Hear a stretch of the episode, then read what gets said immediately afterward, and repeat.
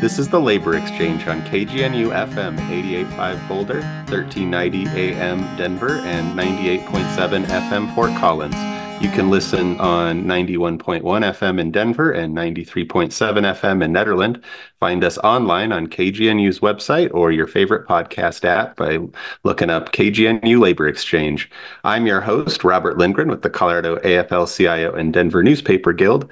Today, our guests are Pat Johnson Gibson, Vice President of Healthcare with SEIU, Service Employees International Union, Local 105. We also have Kiyomi Bolick uh, with Defenders Union of Colorado, or DUC, part of CWA, the Communication Workers of America, Local 7799. And finally, we have Jon Davis, Smart Sheet Metal Air, Rail, and Transport Workers, Local 9, journeyman sheet metal worker and organizer for Local 9. Welcome to the Labor Exchange. Howdy, howdy. Happy to be here. Thank you for Thank having you. me. Happy to be here. Great. Yeah, thanks uh, for having me. So, all three of you just completed the Colorado AFL CIO's Labor Lobby Corps program, a program that brings union members to the Colorado State Capitol to train them how to bring the voice of workers to the halls of power. Pat, I want to start with you. Can you tell us a little bit about yourself and your union? Yes, thank you so much. Um, Vice President of the Healthcare Division, as you shared, um, wanted to take this journey with you all in regards to getting more educated and better understanding on the political uh, lobbyist uh, information. Our union is a union of 8,000 strong. And we service not only the healthcare division, but we also service the property service division as well. How'd you get involved with the union? So, wanting a voice, you know, wanting to have a voice to be able to speak up, um, a journey, you know, as a child, you know, watching movements that are happening where people's voices are suppressed. And being a woman of color, I think it's important to be able to have my voice heard. My father was in the union with the post office and watching how the United States Postal Service union operated back late in those days. And so being able to bring that vision to fruition with uh, joining the union myself. Okay, great. We'll go to you, Kiyomi, um, with 7799 CWA. Tell us a bit about yourself and your union. Yeah, thanks, Robert. So the Defenders Union of Colorado, DUC, is relatively new. Um, you know, slightly after COVID, there was a group of people that got together. And really, as a longtime public defender, I just desperately felt like there was the need for change in our system. Um, I didn't really understand that there was such things as public defender unions, and that was going to be an option for us. I think, particularly in Colorado, Colorado does not make it easy on public sector workers but I think the timing was right. And someone came to speak with our group and indicated, you know, pre majority organizing was possible and kind of gave us the tools to put in place what we were already feeling. Um, so I was one of the founders of DUC. And then once we affiliated with CWA 7799, it really took off from there. And we're just so pleased to be part of that local. Our local consists of other public sector employees who currently have been excluded from Colorado WINS, meaning even though we are actively unionizing, we don't have a codified path to force recognition. So we have a lot of work ahead of us, but I think times are changing in Colorado. And I find it uh, fun that we're going from one of our, our newest labor unions to one of the oldest uh, with Smart uh, Sheet Metal Local 9. Jon Davis with Smart Local 9. Uh, you want to tell us a little bit about yourself and about your union? Sure. Hi, Robert. Um, yeah, so Smart Local 9, uh, we've been around uh, as a international organization since 1888. Local 9 was uh, chartered in 1898. So we do have a long history. We just celebrated 125 years. Um, as you indicated, SMART is sheet metal, air, rail, and transportation. I am a sheet metal worker. Um, so we provide uh, clean air into and out of buildings um, and uh, focus, yeah, a lot of uh, indoor air quality. Um, I got in in 2016. Uh, I, I hung gutter and siding most of my life and so I've always had a pair of tin snips in my hands. And uh, so, and when we couldn't do gutter, we did snow removal. And uh, so one spring in 2016, we had a terrible storm come in, and I was terribly sick. I couldn't breathe. I lived at 9,000 feet. And uh, my boss fired me for not coming in to shovel snow that weekend. And so uh, my wife, who has a long history with the AFL CIO from the Washington, D.C. area, asked me what union I'd like to join. And, you know, without without even thinking about it, I said, let's go talk to the sheet metal workers. And that's kind of how my story began. And, uh, you know, nine years later, I'm an organizer and um, just doing what I can to help promote unions. Well, thank you so much. We'll go um, to you, Pat. Uh, my question is about the Labor Lobby Corps. Uh, what was your experience like this past week at the Capitol? Yeah, it was amazing. Um, learned a lot of information that you all share in that class, learning how to how bills are created, the process that bills actually go through. Um, before they actually become an act, which is really interesting. Uh, the steps from going to the legislation area, uh, the House of Representatives, and then going to the cow, and then going to the Senate, and and then how the bill eventually gets to the mayor and the process, excuse me, to the governor, and then the process there on the bill actually does it get passed? Does the governor veto? Does it set? It was a plethora of, uh, edu- uh, tools that we learned in that class, and I was so excited to be a part of it and be able to uh, walk over to the Capitol and have an opportunity to visit with the legislators. So that was an amazing opportunity for me. Well, and I, I, love you're already using the lingo. You mentioned the cow. Um, I'll put you on the spot. Uh, what's the full name of the cow? Uh, the cow means Committee of the Whole. And so that was exciting. So uh, I want to go to you, Jon. What made you decide to join the Labor Lobby Corps training? Uh, you know, I've been wanting to do this since 2017 when I first heard about it, and I just haven't had the opportunity. Um, so this year, when it came around, I, I made sure I was available for it. Um, and it, it's kind of good timing in that uh, I had recently met one of our state senators um, and did some door knocking for her. And so uh, to be able to uh, build on that relationship and and come down and understand how she works, what what it is that she does. Um, yeah, I'd like I say it was just really good timing this year. Well, and sticking with you, Jon, what would you say to members that say, um, as unions, we should stay out of politics or not engage in the policy work like we like we do at the state capitol? Well, you know, it's interesting that uh, as it turns out, my state representative from my area is running a bill re, uh, regarding air conditioning in schools and, and buses. And so that's absolutely part of our work. That is our jurisdiction. And so it is important for us to be part of that. Yeah, um, and I want to go to you, Kiyomi. Um, we actually have a, a kind of a, a rule uh, at the Lobby Corps that folks should talk to us before testifying on a bill. Um, you broke that rule, but we also didn't tell you that rule. I want to be clear here. I will say um, I was uh, really impressed. Um, can you tell a little bit of what it was like to testify on a bill, and um, you know why why you felt you needed to to jump in there on it? You know, I guess I've always identified as a little bit of a rule breaker. That's how I found myself as a public defender on the defense side. Uh, I certainly didn't know I was violating a rule when I made that decision. Um, you know, as part of the lobby corps in the afternoons, we sat in on some of the other like committee meetings or other sessions that were happening. And so I had decided to sit in the Senate Judiciary for the afternoon. Um, you know, and there was a bill that was being discussed that I just found very fascinating. And the bill in of itself was um, trying to get funding to do a pilot program for people who are being released from DOC or for prison and get them funding if they had taken advantage of educational or vocational training while they were incarcerated. And so it was like this perfect Venn diagram. You can't see, I'm using my hands to describe, but it's like a labor component. Like, how do we get these individuals back into the workforce? But also a component of how are we supporting people who have been incarcerated and trying to decrease recidivism? And so, at the core of being a public defender, you just see so many clients who keep getting stuck in this cycle.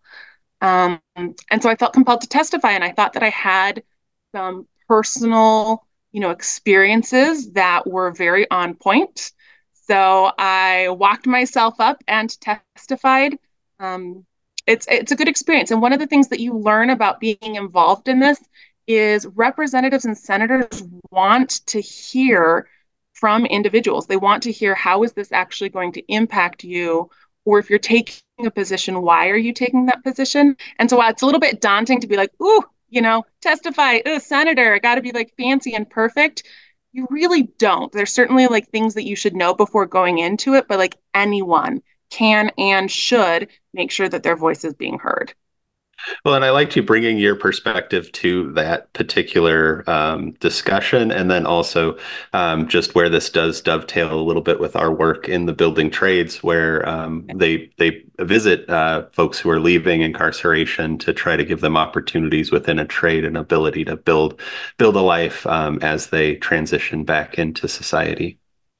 I do have a tidbit, Robert. If anyone here listening is thinking about signing up for the Lobby Corps, they are very serious when they say wear sensible shoes. I thought I was fine because I was planning on wearing flats, and I ended up having blisters on the first and second day.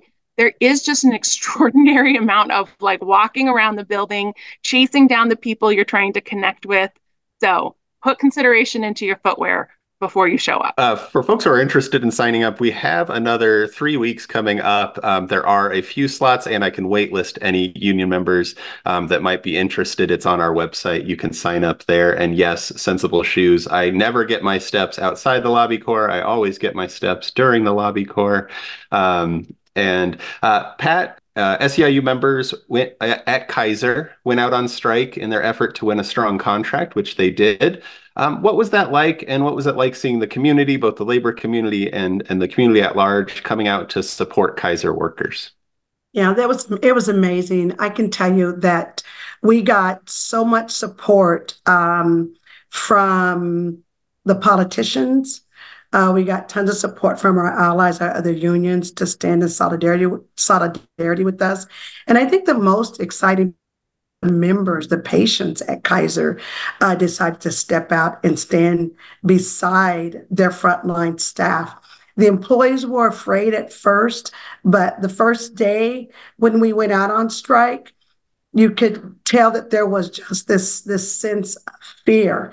And once we started seeing patients come out and stand beside us we had a patient that was actually going through chemotherapy and she went to uh, did her chemo and came back out and sat with us. We had another lady that was going through radiation. It it touched your heart to know that this fight was real and i think that because the patients were coming out um, it was sent a clear message to the the organization Kaiser in itself that you need to do right by these frontline staff members and understand that the purpose is not so much about the money, but the purpose is to be able to give better patient care, and that's where we were always at, and that's kind of where we stood to make the wages look attractive, so we could have more people um, to work at Kaiser, so that we could give better patient care. Well, and what does that feel like as a leader, knowing that you're um, helping to organize the effort to win that contract, but maybe there's an added pressure in that you have, um, you know, everyone shares responsibility, but you have you have a lot of responsibility there. Overwhelming. It really is because you don't want to fail people and you and you want to be able to empower folks, people that are afraid. Um, talking to hundreds of members that were like, I can't afford to go out on strike for three days. I'm a single parent. I don't have the money, um, the fear of their wages. Um, and just trying to tell them, you know, let's start start saving money up, putting money back, um, and folks saying, I really can't afford to do it. I think that was one of the biggest fears. And then um, the people that, you know, were like, okay, I'm, you know, I hear you, you know, and you walk in the building and you want to talk to folks about coming out on strike, but then you have the folks that are determined to cross a strike line and um, and they're angry or they don't they don't give you the eye contact it kind of gives you a sense right then and there when you're walking through the building when you're trying to start to mobilize people that you know that they're not going to go it it just it weighs you down and you don't want to disappoint anyone at all but you want to empower folks and let them know that this fight is not only it's not about you, it's about the member. Yeah, thank you for that. Um, uh, Jon Davis with Smart Local 9, I wanted to go to you. Um, I see you out at a lot of picket lines and rallies, um, SEIU and Longmont, um, but I'm thinking even those 5, 6 a.m. mornings uh, with Starbucks strike where you're dropping by before you um, get in to do your work. Uh, why do you get involved in these actions? You know, it's really important to us to show solidarity with our union brothers and sisters out there um, you know, and and I know they would stand in support with us as well. Um, yeah. So, and I, I'm also doing my best to learn uh, the the the ways to set up and run an effective picket line. Um, that's something that I think as an organizer, it's important for me to have a great understanding of that. Well, and I also heard when you were at Lobby Corps, you were talking with a few sheet metal workers uh, just down the block. Um, why do you engage just as you as you meet people in the trade? Well, you know, so that's uh that's a state building, and so I just went over and I wanted to make sure that they are making the correct prevailing wage on that job site. Um, that's something else that we look into a lot of is uh, wage theft and uh, uh, prevailing wage enforcement. There's a lot of bad actors out there. Yeah, thank you. Um, all right, Kiyomi, I wanted to ask you. Now, I'll, I'll say, uh, being a trained lawyer, um, you're maybe more uh, familiar with some of the official sort of um, way of doing business at the Capitol. At least that's the perception there. But what did you learn um, uh, at the Labor Lobby Corps that you didn't know already?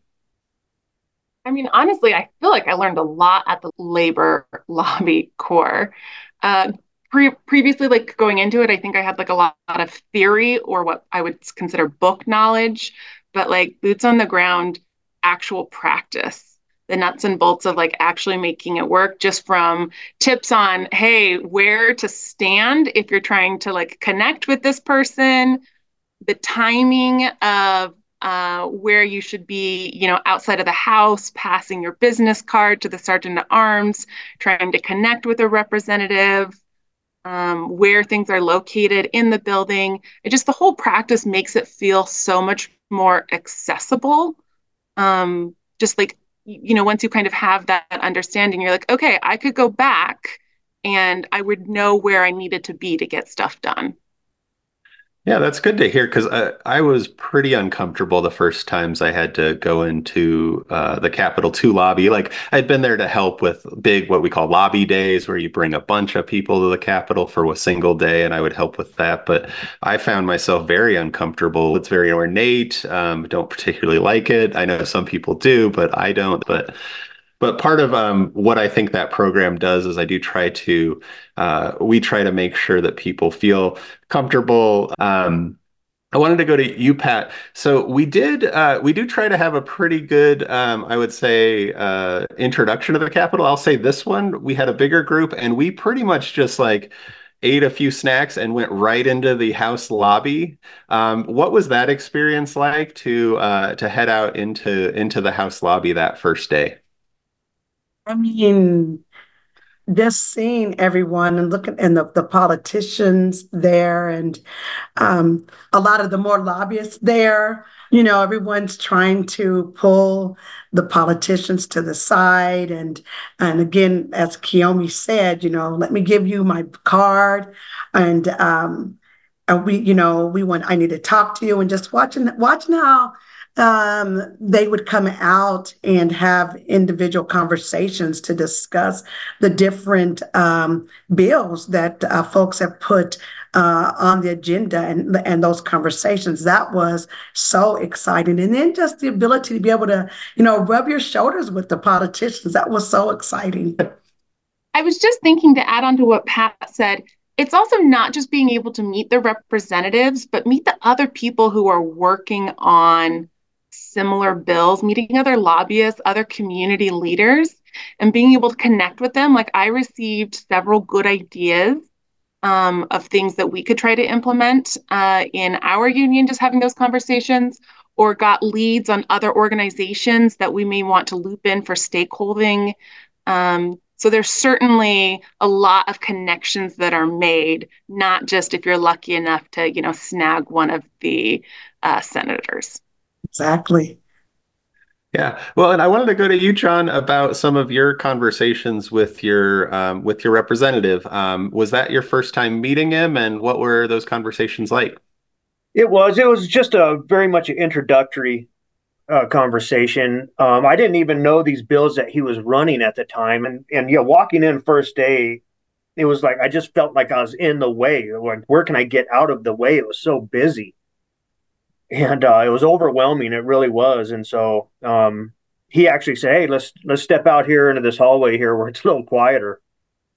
Yeah, it, that's a challenge. I'm six foot and uh, 200 pounds, and being in the tight house lobby, there's no space, and you're trying to both be, um, you know, inviting for our members and not, you know, rude to other people and other folks who might be there who have just as much right to engage there. Um, yeah, that's an interesting, and, I, I like when the electeds will, you know, pulled you to the side so you guys could get into a little bit of a cooler area. Um, I don't know exactly how that all works at the Capitol. You're the HVAC guy. Maybe you could explain it, but it's basically a boiler in the basement that they turn up and rises. Yeah, heat rises, and it certainly rises in that that room. Um, uh, uh, Kiyomi, I wanted to ask you. Um, you've been working on a bill. It has not yet been introduced around uh, public defenders. Um, would you mind just explaining a little bit about that bill and, and why you think it's important? Yeah, we're very excited. Our bill is going to be introduced next week, and we happen to be one of the AFL CIO priority bills for the session. So I think the easiest way to explain the bill is we're asking our employer to create workload standards. Um, currently, a public defender um, can be assigned an unlimited number of cases. There aren't any like rules or regulations that say X number is too many for a public defender to have either at like one specific time or you know if you're doing it like a 30 day time period or really just any type of monitoring on that there are certainly like informal mechanisms where you could like reach out to a supervisor or an office head but like nothing solid that can be pointed to so the bill is asking that our employer create standards that could be applied to an individual attorney to measure whether their cases are considered effective. When you think about the role of the public defender, like we are guaranteed in the Constitution. Fifth Amendment gives you the right to counsel. So it's not just our working conditions, but these are the justice conditions. Um, and so there's certainly room for improvement.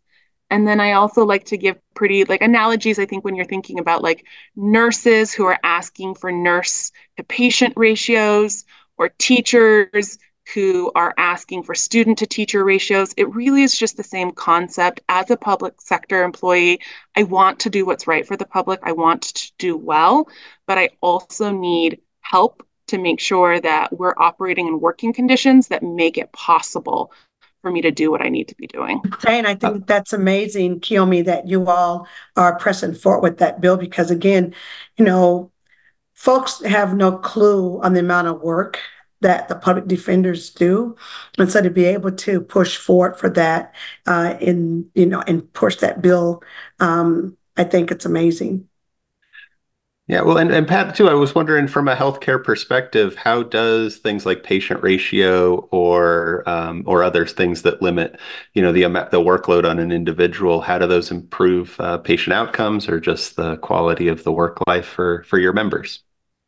I mean, it's huge because when you talk about the patient ratio, um, that's one of the biggest, one of the reasons why we push for it with the strike that we did because you don't have enough employees working to be able to give great patient care, which is, you know, it, and then it kind of falls in the same space where Kiyomi is talking about, you know, you have all this work that's set in front of you and you don't have enough bodies to be able to support the work to make sure that you, in uh, Kiyomi's case, is defending the, you know, doing the best that they can to represent, um, you know the people and you know in our case it's that we don't have enough bodies there to be able to give a great patient care that we want to give because of the patient ratio um, it's a problem and so kind of it, believe it or not two different two different issues but they work hand in hand Yeah, thank you. Um, Jon, I want to go to you. Um, what advice would you have for members um, who are thinking about joining the, Lobby Corps training? Uh, yeah, so it's a second on the shoes. I the second day I I wore a brand new pair of shoes that I hadn't ever worn before, and I was miserable by the end of that. Um, but yeah, just it's it's super easy to get involved, and uh, you do a great job of explaining uh, how things work, and so uh, yeah, just just call and get signed up. That's that's what just what you need to do. Um, and and Robert will walk you through from there. All right. Well, we're getting towards the end of our conversation. I want to um, give each of you a little bit of time for any last thoughts, and we'll start with you, Pat.